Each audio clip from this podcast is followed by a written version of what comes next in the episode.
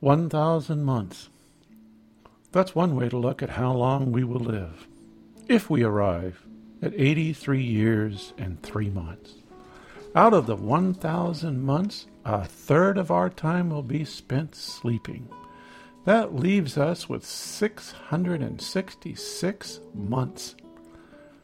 That's a bad number for some. Of waking hours. That's how many months we have to do something with our lives. That's not long. This is Retirement Talk. I'm Del Lowry. Somewhere in the past, I read that most Americans spend about four hours each day watching television. That would figure out to be one sixth of the 1,000. That would be about 166 months in front of the tube. That leaves us about 500 months out of our time bank to do something with our lives, other than sleeping and watching the tube. Hmm. One half of our total time sure disappears fast. All of this math makes me dizzy. What does it have to do with anything? We live, we die. Do I really need to do the math? Not if I've already established good life habits. Not if I'm satisfied with the way I'm spending my time. Not if I'm getting out of life what I really value. Not if I'm comfortable with the way I am withdrawing and spending from my time bank. Do I really like to spend my time before breakfast doing what I am now doing? If the answer is yes, then I can check that one off. Do I really like spending my time doing what I do between breakfast and lunch, between lunch and dinner, after dinner?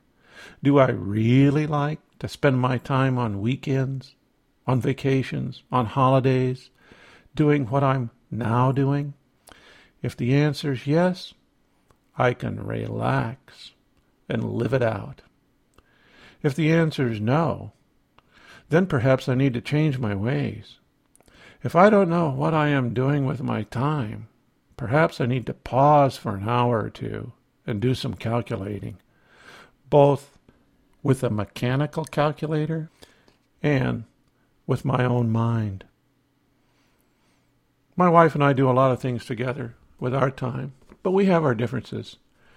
She likes to read with a lot of her time. She puts me to shame when it comes to reading books. I spent one winter in Alaska reading a book a day. I was trying to empty the library. When I retired, I decided to limit my reading.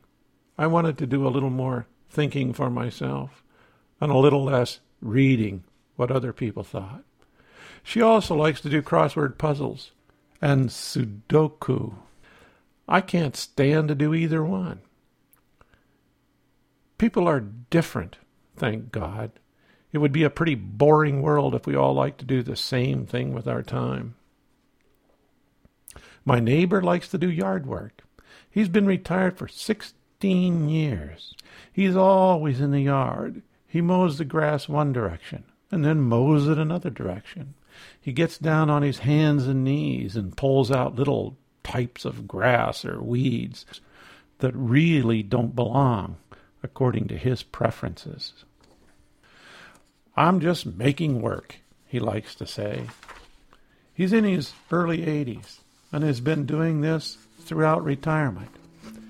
He also goes up to the college and participates in a strength training class three days a week. He has also been doing this since he retired. He's a bull of a man, and all of the physical work shows. He tells me that he takes one pill a day to thin his blood and has been taking it since he was 43. He's a pretty healthy guy. He also likes to read. All of my magazines get shuffled through his hands, and then he donates them to the public library. He's a great neighbor. He's doing what he likes with his time.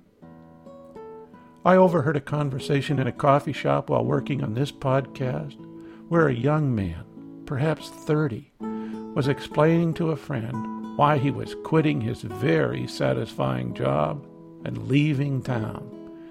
He said, I just don't want to have any regrets when I die.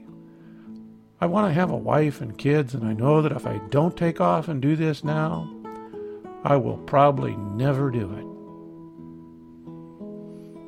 I don't want to have any regrets. It takes a certain amount of forward thinking to conclude this. It also takes a certain amount of courage to realize it. Maybe the young man in the coffee shop did the math concerning 1,000 months. This is Retirement Talk. If you have any questions, comments, or suggestions, please contact Dell at retirementtalk.org.